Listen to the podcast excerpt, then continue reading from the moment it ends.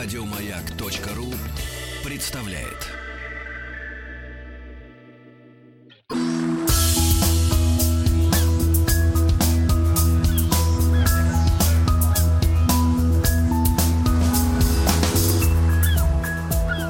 Голубая лента. Друзья мои, а у нас сегодня вторник, но, вы знаете, нет такого дня недели, в который мы не рады видеть в студии Дмитрия Алексеевича Гутнова. Спасибо. Это не лесть, Дмитрий Алексеевич. Это я вот говорю реальные слова. да. Я, Верю. как я говорю женщинам, я не умею делать комплименты. Я сейчас буду говорить цитатами Станиславского. Верю или не верю? Так вот, верю. Да. Дмитрий Алексеевич э, Гутнов, э, профессор Московского государственного университета, доктор исторических наук. И мы продолжаем наш цикл «Голубая лента». Это ну, мини такой наш, как всегда, сериал совместный. Автор, естественно, Дмитрий Алексеевич в первую очередь. И рассказ идет о трансатлантических э, перевозках. э, так сказать, Скоростью пересечения Атлантики, и тех технических, и человеческих и прочих ухищрениях, которые в связи с этим Да, предпринимались. да. И мы с вами остановились в прошлый раз на совершенно драматической истории, когда у судовладельца Роберта Коллинса, главы компании Collins Line, э, в катастрофе с судном «Арктик» погибла вся семья. И это Спасались самом- мужики. и- Вообще он один остался на самом деле. Это послужило отправной точкой его конца, потому что сразу же, ну, а, он был американец. В Америке, вы знаете, Америка это страна, Тим не даст соврать, э, страна адвокатов и журналистов. О, да. Ну, Значит, скорее всего, эм, адвокаты. сразу же началась шумиха в прессе по поводу того, что э, корабли этого Коллинза крайне опасны. Общество стало требовать, значит, э, заменить опасность на, наоборот, значит, как бы бе- безопасность судовождения, да. И тут повысились резко ставки его конкурента, почти раз- разварив- раз- разорившегося Самуэля Кунарда, тоже американца, но который представлял английскую сторону в этом споре. Все вспомнили, что за 15 лет своего э, функционирования компания Cunard Line э, совершила 7 тысяч рейсов, не потеряв ни одного пассажира и не повредив ни одного фунта груза. И, соответственно, Ку- ну, Коллинз вынужден был, значит, как-то отвечать на это дело. Я вам уже рассказывал в в прошлой моей передаче о том, что, э, в принципе, предприятие Коллинза было глубоко убыточным. Оно содержалось на деньги американских налогоплательщиков. Поэтому все, что мог сделать Коллинз, это заложить очередной какой-нибудь корабль, который должен был быть верхом ну, безопасности, что ли. И такой корабль был заложен. Этот корабль назывался «Адриатик». Его даже успели построить. Э, Корпус Адриатика был разделен на водонепроницаемые перегородки числом 7 штук. Судно было оснащено аж 16 спасательными шлюпками, которые должны были гарантировать спасение экипажа и э, путешественников. Ну, то есть мест хватало всем. Да. Не как на Должно- «Титанике». Должно было хватить всем. Не как в фильме, Но да. самое главное не это. Почувствуйте, так сказать, разницу. Корабль был оснащен первым в истории электрическим прожектором. То есть вперед смотрящий э, вахтенный Ну, для этот матрос мог, так сказать, э, различить силуэты корабля или айсберга. Не, ну главное, если- и его стало видно. и, Да, и и его его, видно. стало видно. Айсбергу. Вот. А, В первом своем рейсе этот Адриатик показал более-менее неплохие результаты. Он развил, вообще говоря, небывалую скорость по тем временам. 15,9 а, узлов в час. Но спасти самого Коллинза это не смогло. Поскольку он вложил все деньги в строительство этого суперкорабля, А он был все еще колесный или все, уже... они все были колесные. Вообще, грубо говоря, вот мы будем, э, мы будем обсуждать пароходы Брунеля, который уже делал э, винты. Но эти винты были вспомогательные. То есть они как бы могли использоваться, если колеса не использовались. В них не верили еще. В них еще не верили, да. Так вот, э, Коллинз вложил все свои деньги в э, строительство этого Адриатика, у него опять не хватало денег, он опять пошел в Конгресс и опять стал требовать деньги. Но на этот раз, учитывая, так сказать, печальный опыт его предыдущих этих двух кораблей, которые потонули, денег ему не дали. Вот после этого его компания практически развалилась, Ну, а тут там еще в 1861 году, Тим, насколько я помню, началась гражданская война в Америке. Угу. Все оставшиеся корабли, которые у него там были, они были мобилизованы в качестве военных транспортов. Угу. Ну и, в общем, как бы умер этот самый Коллинс в нищете, несмотря на все свои достижения былые. А Кунард, наоборот, вышел в дамки по двум причинам. Ну, во-первых, значит, он оказался гораздо более безопасен, то есть его корабли оказались гораздо более безопаснее. А во-вторых, кончилась Крымская война. А. И те самые транспорты, 14 вернули. кораблей вернули ему обратно. А. Соответственно, э, Кунарт их отремонтировал, отреставрировал и продолжил свои перевозки, которые были не, уже не столь быстры, но они по-прежнему были регулярны. И поэтому некоторое время э, Атлантический океан называли Кунардовским озером. А за регулярность доставки почты этого Кунарда произвели в 1859 году э, в рыцарское достоинство. Угу. Вот. А, а американцы Шлем же... дали? Да, американцы же... Нет, у них была еще одна попытка взять эту голубую ленту, и связана она с персонажем, ну, в общем, в Америке известным, но у нас этот персонаж более комичный.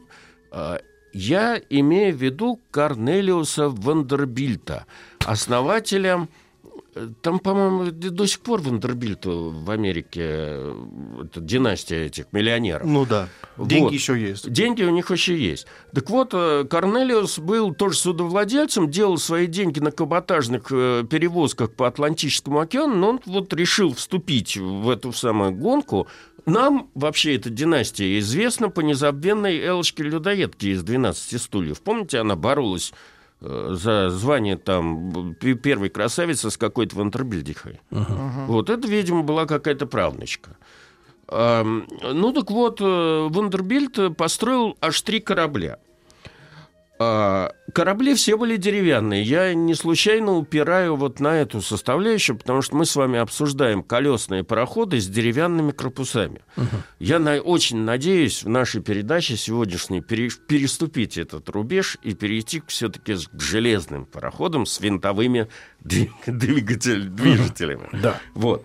Так вот, э, построил он два этих корабля, общей валовой вместимостью порядка 2000 регистровых тонн, и затем пополнил свою флотилию еще одним двухтрубным пароходом с паровыми машинами мощностью 950 лошадиных сил, которые обеспечивали скорость ту же самую 13 узлов. Э, и без ложной скромности назвал этот пароход Вандербильтом. А, вот этот вот, вот этот вот пароход на неко... вступил в соревнование, значит, за обладание голубой лентой Атлантики, проиграл, угу. но с весьма достойным результатом. В это время э, самым быстрым пароходом был э, пароход э, Кунарда, который назывался «Персия». Между прочим, в историю мореплавания этот пароход вошел тем, что это был первый пароход с цельнометаллическим корпусом.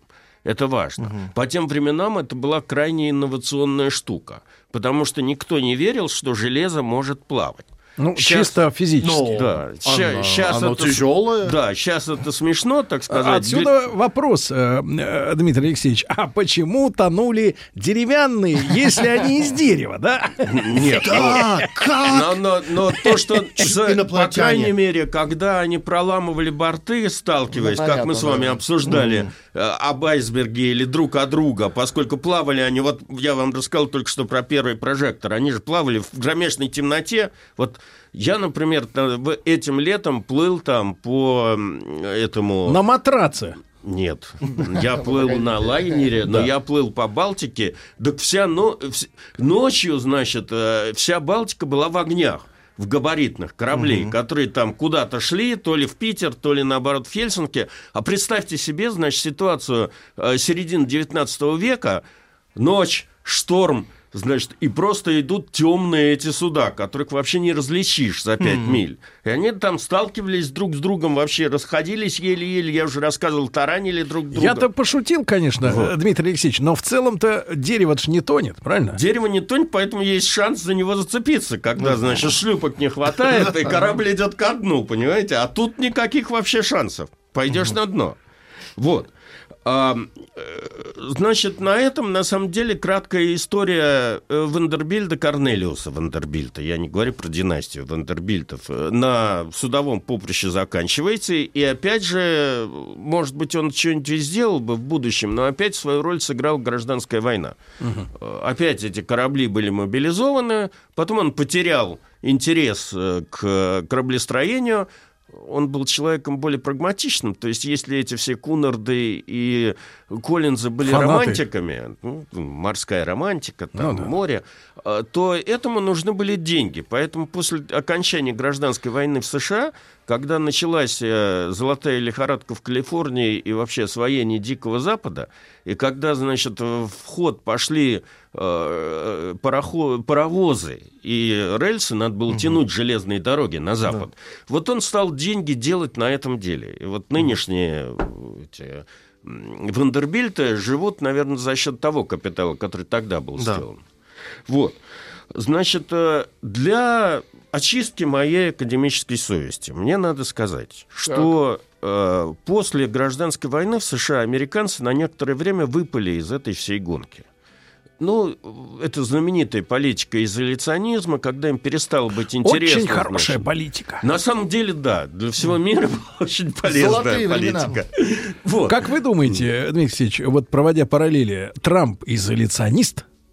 Ну, пока он ведет себя как изоляционист. Он Очень же выводит, выводит войска, он под большим нажимом эти войска оставляет mm. где-то американской общественности. Я не знаю, как он дальше будет справляться. С этой задачей изоляционизм. Мировой изоляционизм. Вот так. Вот.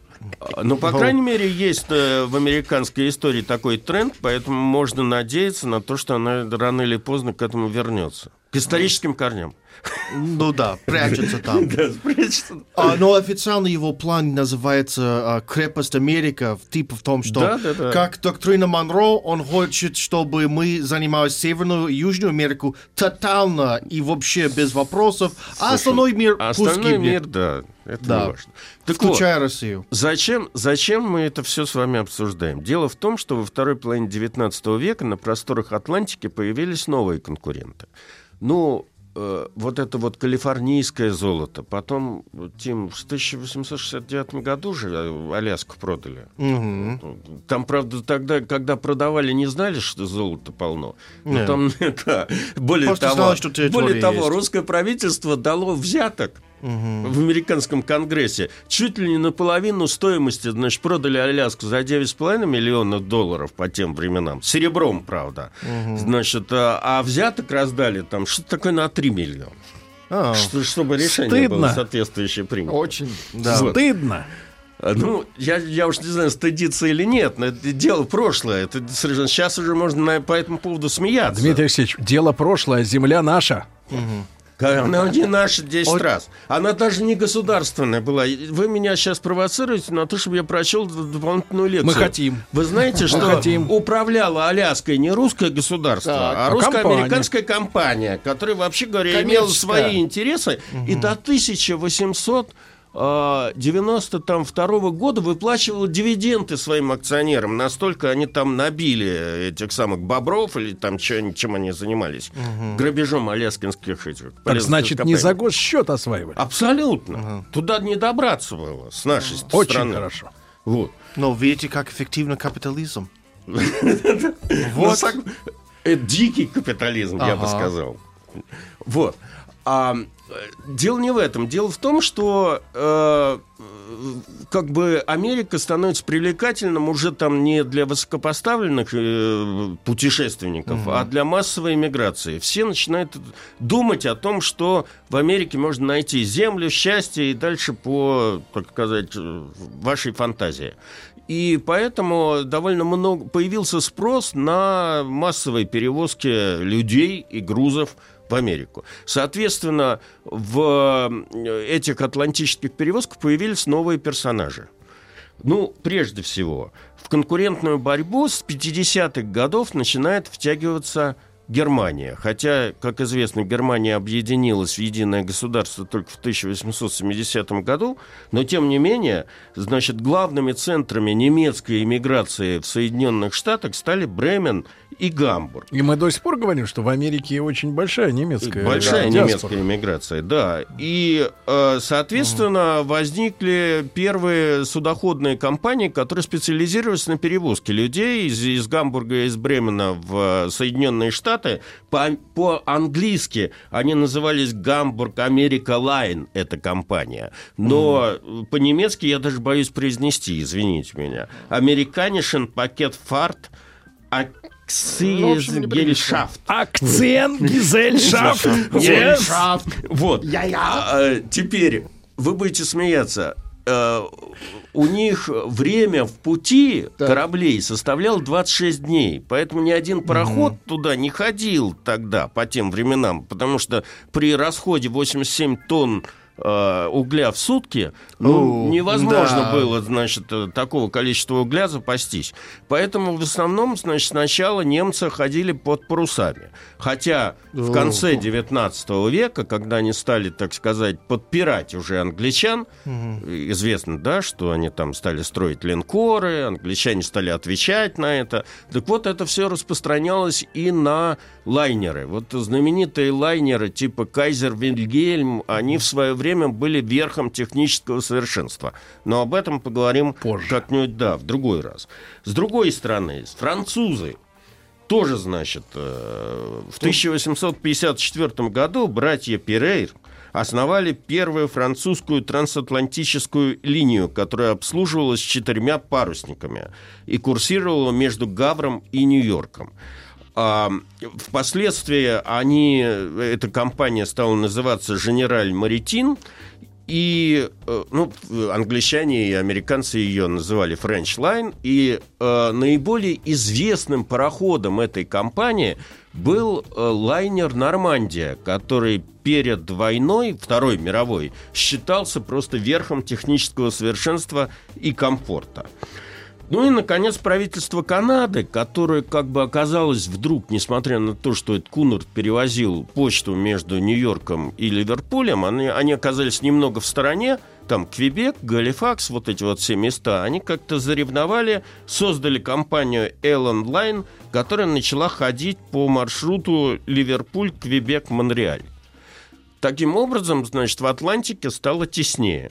Кораблей стало больше, и, в общем, конкуренция стала развиваться. И просто так пересекать Атлантику было уже ну, невыгодно. Надо было что-то делать, так сказать. И вот тут вот мы с вами подходим, значит, к новой технической революции в пароходостроении. А... В какой стране впервые додумались вот э, ну, все, все шло от англичан. Во-первых, владычество морей, во-вторых, до Первой мировой войны именно Англия была как бы, ну... Сверхдержава. Сверхдержавой, по, по, говоря современным языком. Но я бы хотел подытожить, и все-таки, чтобы слушатели поняли, что до того мы с вами обсуждали деревянные корабли, как правило, с деревянными корпусами, с двумя типами движителей, то есть э, колесами, Э, пароходными и парусом, который присутствовал все же, угу. как, как резервный, так сказать, э, движитель. А угу. теперь мы с вами вступаем в другую эру. Мы вступаем в эру э, паровых машин с винтами, и, в общем, парус начинает играть все меньшую и меньшую роль в этой всей истории. А корпуса начинают заменяться на железное. Друзья мои, Дмитрий Алексеевич Гутнов, профессор Московского государственного университета. Серия «Голубая лента». Не успевайте в прямом эфире послушать. Э, всегда можете сделать это на сайте радиомаяк.ру, в подкастах, в iTunes. После новостей продолжим.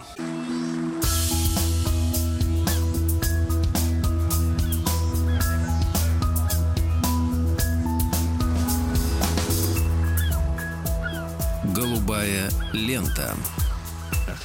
Друзья мои, итак, э, доктор исторических наук Дмитрий Алексеевич Гутнов э, с нами сегодня. С интервьюем. Вот, и мы э, переходим в серии «Голубая лента» уже к металлическим кораблям. Совершенно да. верно. Значит, пионером строительства этих кораблей был человек, о котором я уже начинал рассказывать. Это английский инженер, художник, математик, кто он только не был, Замбард Брунель. Вы помните, Имя наверное, странное, как да, вы помните, что я рассказывал, как его корабль Great Western соревновался с маленьким пароходом Сириус. И там Сириус топил на последних метрах дистанции, вообще топил свои топки чем угодно, включая детские куклы. Но, но оказался угу. первым. Но в данном случае я вернусь к этому изобретателю. А, потому что он, конечно, был не только судостроитель, он на его счету. Вообще он прожил не, небольшую жизнь по современным меркам, он умер в 53 года всего. В его послужной список включается 25 железных дорог в Англии, Ирландии, Италии, 8 пирсов, 5 висячих мостов, 3 железнодорожных туннеля, 125 железнодорожных мостов, а, множество доков и портовых сооружений, госпиталей, о чем я тоже уже рассказывал. С этими, и, с вагонетками. Да, и три корабля, э, каждый из которых, вот, собственно говоря, являлся вехой в судостроении. Вот если вернуться к тому же самому кораблю Great Western, который я уже же писал, там с ним довольно смешная история вышла. Дело в том, что Брунель хотел сделать его цельнометаллическим. Но корабль был настолько большим, что всей, железоделательной, всей продукции железоделательной промышленности Великобритании не хватило, чтобы сделать это все, этот корабль железным полностью. И поэтому эм, Брунель заменил, то есть это был деревянный корабль, но с железным такелажем, то есть со всеми этими рангутами, угу. поперечно-продольными там связками. То есть он снаружи-то какой Снаружи был? деревянный, металлический, а, а внутри каркас был металлический. металлический а. Вот. А, э, теперь а, те две первые паровые машины, которые он туда установил суммарной мощностью 450 лошадиных сил, тоже содержали немало элементов новизны. Ну, некоторые из них оправдали себя, а некоторые нет. Например, кожухи этих машин были войлочными. А что такое чтобы кожухи? они перегревались. Ну, понимаете, Для там же большая проблема у, у любой техники, значит, нужно охлаждать двигатели. Вот он почему-то решил, что кожухи этих машин Войлок. нужно сделать войлочными. Поэтому это, этот войлок буквально через несколько часов после начала Сгорел. этого э, первого рейса полыхнул. Причем сам этот Брунель был на корабле. И получил получил еще травмы. Он вообще, мужик был лихой, потому что он сам испытывал свои как бы конструкции, и там раз четыре он, его сильно, так сказать, шибануло этими его конструкциями, понимаете? И в том числе вот он тушил пожар на своем корабле. Вот такой рубец. Значит, э, из-за этого Great Western как бы вышел в рейс, он вынужден был вернуться в порт, ремонтироваться три дня и дал фору этому Сириусу.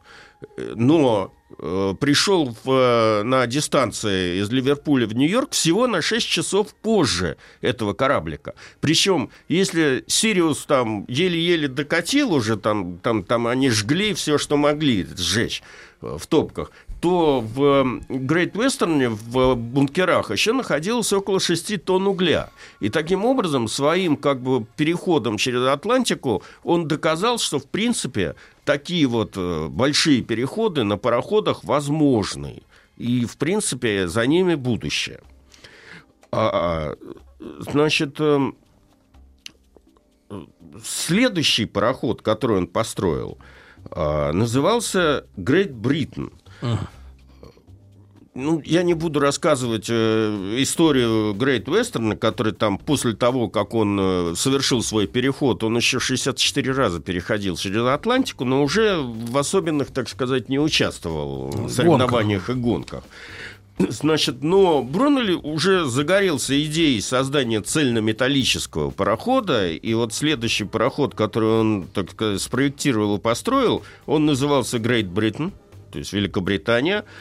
А, и туда он, в общем, на, напичкал в этот пароход все прогрессивное и все, так сказать, то, то, что в этот момент было на острие научно-технического прогресса. Ну, в это время, мы с вами только что этот вопрос обсудили минут 15 назад, спор между винтами и колесами был до конца не решен. Кстати говоря, Брунель этот спор и решил. Правда, это было позже. А, он где-то, значит, уже после всех описываемых мною событий в 60-е годы, когда работал в Италии, он э, взял два однотипных парохода. Э, один с однотипными же двигателями, правыми. Значит, один оснастил винтом, другой оснастил колесами угу. и устроил перетягивание каната. То есть он их связал этими канатами, эти два парохода, и заставил плыть в разных направлениях. Через э, там энное количество перетягиваний в итоге корабль, который был с винтами, он э, перетянул колесный пароход и, так сказать, двинулся со скоростью 3 узла в час. Ничего То есть он его потащил, как бы. Вот числу прогрессивных технических, так сказать, решений, которые были применены вот э, в, в, этом, в этой конструкции, было двойное дно, водонепроницаемые перегород, э, пере, переборки, которые до Брунели применяли довольно редко, балансирный руль, электрический лак. Ну, про прожектора я уже рассказывать не буду, так сказать. А, э, приключения этого парохода начались уже на стапеле. Пароход по своим, времен... по, сво... по, по, по своим размерам уже был достаточно большим. А, по... В самый ответственный момент, когда, собственно, корпус судна был уже готов, и его нужно было спускать на воду, выяснилось, что э, створки этого сухого дока, которые должны были заполняться, они немного перекошены, поэтому корабль сам выйти, так сказать, на открытую воду не может. А что делать? Как чего? Ремонтировать док. Три месяца переустанавливали ворота эти, пока, наконец, этот корабль не смог спокойно, так сказать, выйти на чистую воду. А, это детище Брунеля в общем, тоже, несмотря на все свои технические ухищрения, не смогло получить вот этот вот приз голубой ленты Атлантики, но вошло в историю кораблестроения по другой причине. Значит, 22 сентября 1846 года этот пароход вышел из Ливерпуля в очередной Э, из-за неправильных показаний магнитного компаса железное судно, которое, соответственно, сейчас же уже гирокомпасы, которые от этого не зависят. В общем, грубо говоря, отклонение магнитной дал стрелки... Левака. Да, он дал левака и просто налетел на скалы. Причем налетел он на скалы в непосредственной близи от ирландского побережья. Э, смех заключается в том, что э, сдвинуть этот корабль уже никто с места не мог, и пассажиры, так сказать, переправлялись на шлюпках в Ирландию, и там их извозчики перевозили э, в гостиницы. Угу. И вот этот вот пароход довольно долго висел на скалах.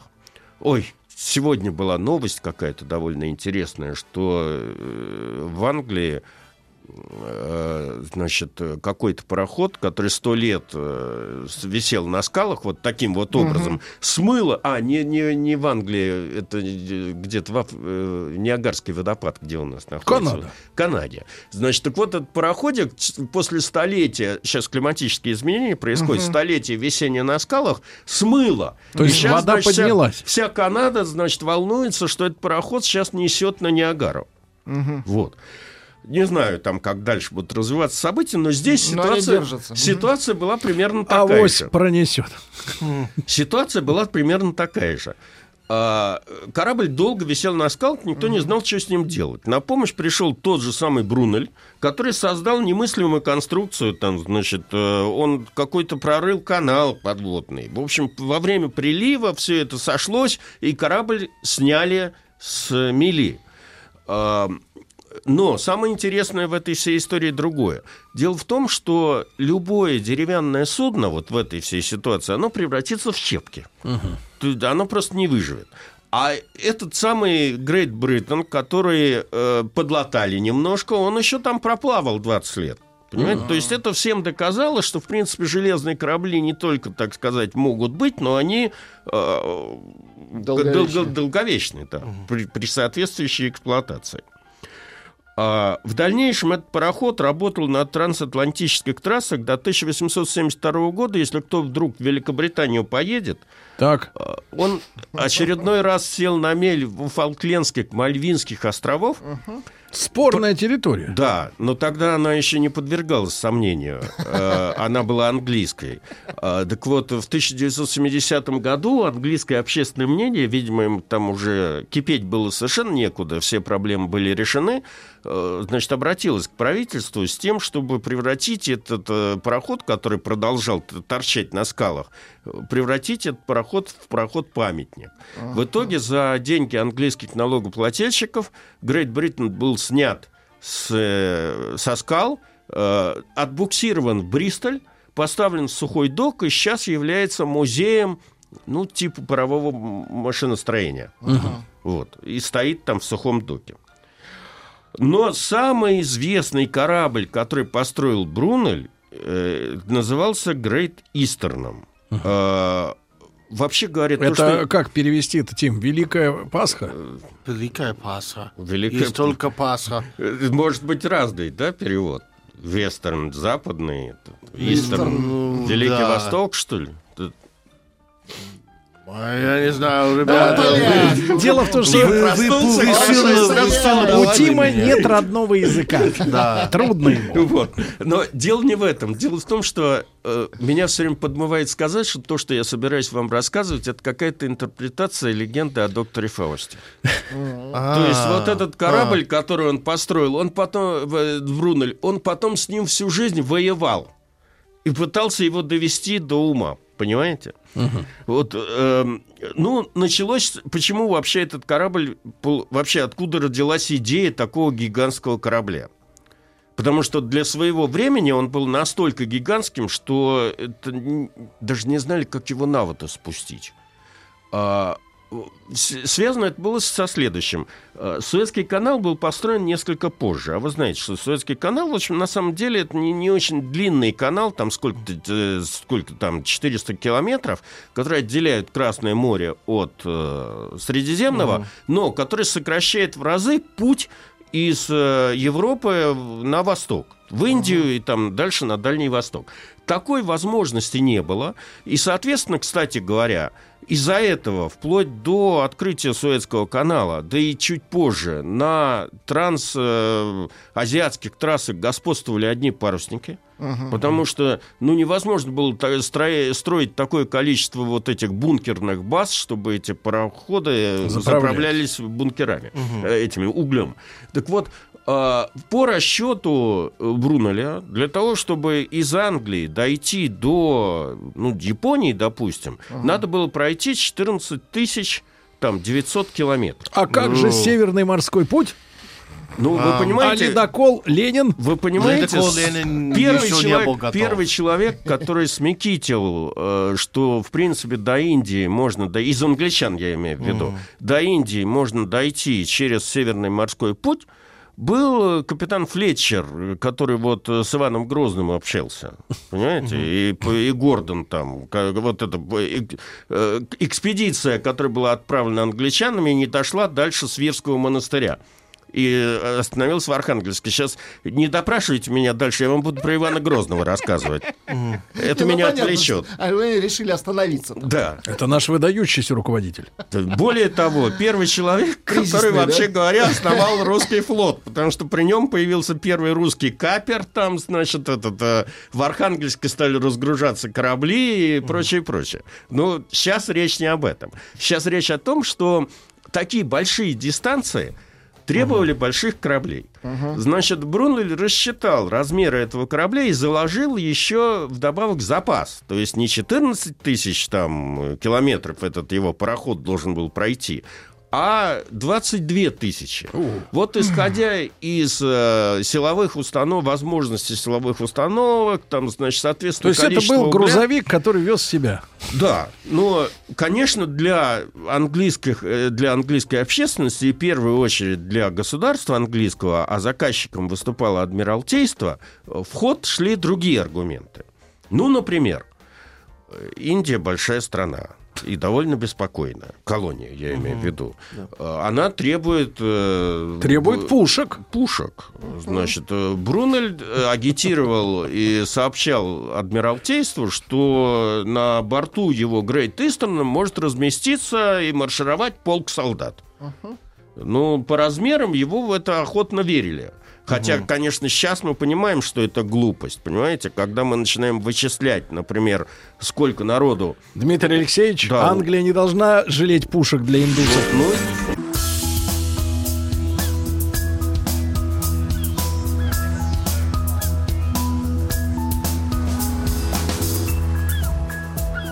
Голубая лента.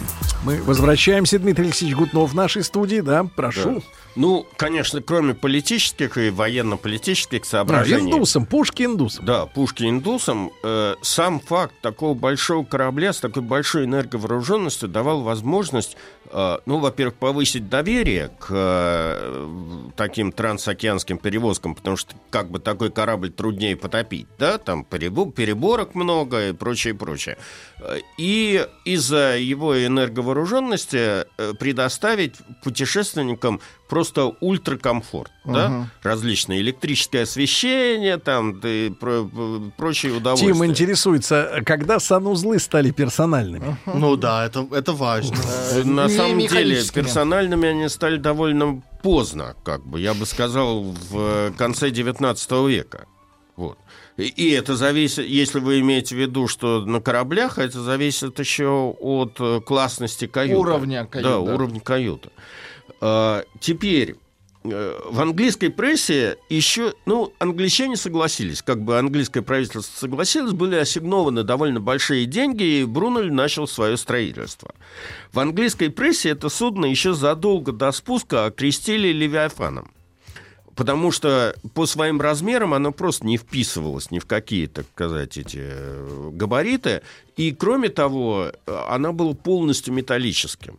То есть строительство его сопровождалось немыслимым шумом. Вы представьте себе, там немыслимое количество клепальщиков, там этих сварщиков, но сварщиков было меньше, в основном клепали. И стоял дикий как бы грохот на этом всем производстве этого тысячи дней они монтировали внутренние конструкции и обшивали борта. А, пароход был в длине, в два, по длине в два раза, э, это 211 метров, а по водоизмещению в 6 раз 30, 32 э, тысячи регистровых тонн превосходил вообще все, что существовало до сих пор.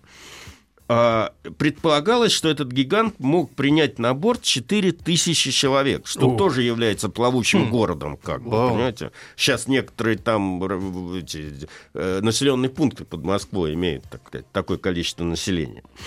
Теперь э, над огромной палубой, э, вот, на которой предполагалось, что может выстроиться полк английских солдат, э, возвышалось 5 труб и вдобавок к этому 6 мачт угу. Которые для удобства называли днями недели. Понедельник, вторник, среда, четверг. Э, ну, логично. да, до, до субботы, а когда спрашивали, а где находится воскресенье и суббота, то им отвечали э, такая расхожая шутка, что в море выходных нет.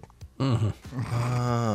Вот. Э, на Красиво. судне были предусмотрены все известные по тем временам движители. Угу. Только колеса этого парохода имели высоту 17 метров, то есть четырехэтажный дом, можете себе представить. Паруса были площадью 5000 квадратных метров. То есть О. можно было там укрыть, я не знаю, район Лондона этим всем количеством О. парусов. А теперь э, грибной винт был диаметром 7,5 метров. О. Мощности паровых машин, как писали тогдашние газеты, хватило бы для того, чтобы обеспечить работу всех сухонных этих э, фабрик Манчестера по тем хм. временам. Главная трудность составляла в том, что проектирование приходилось начинать на пустом месте, потому что до, так сказать, появления этого парохода никто таких пароходов не строил. А как же сопромат? А, опробированных технических решений э, для, для такого корабля не было. Не было, да. А, в частности, совершенно непонятно было, как на, можно было обеспечить прочность корпуса, безопасность эксплуатации парохода, где и как его строить, каким способом, самое главное, его спустить на воду. А, э, более того, э, существовала опасность, что этот колос не сможет входить в порты, име, имевшиеся в это время, поэтому нужно было предусмотреть какую-то возможность, ну, как перевозить людей или грузы вот с этого корабля, значит, э, куда-то. Угу. Вот. А, расчетная осадка парохода определялась э, значением 18 метров, которое там вообще отсутствовало в общепринятом тогда практике портостроения. Угу. Теперь, вот обычная тактика конструкторов и инженеров в условиях, когда они создают конструкции, э, которые не, с неизвестными, так сказать, э, с, с вводными результатами, это ну, создание Макета. дополнительного нет коэффициента запаса прочности. Uh-huh. Соответственно, э, чем, так сказать, неизвестнее будущность этой конструкции, тем этот запас прочности должен быть как бы больше. Uh-huh. Ну и, соответственно, как бы Брунель конструировал все с двойным стройным запасом. В частности, чтобы обеспечить непотопляемость, корпус был, во-первых, э, разделен продольными и поперечными переборками на 12 водонепроницаемых отсеков. А, теперь э, было два корпуса. Два? Два. То есть внутренние и внешние. Как, как у сейчас, подлодки. Как, как у подлодки. Причем эти внутренние и внешние корпуса должны были друг с другом, так сказать, в жесткой сцепке находиться. Поэтому между корпусами работало огромное количество людей, клепало день и ночь. И рабочие ненавидели этот пароход, потому что они считали, что там замуровано огромное количество людей. Да вы что? Да. И так и было? Так оно и было. Да вы что? Это и можно я оставлю Давайте на потом. в Англии есть демократия. Как? Но потом, Дмитрий Алексеевич Гутнов, дорогие друзья, спасибо огромное. Спасибо. До свидания. Еще больше подкастов на радиомаяк.ру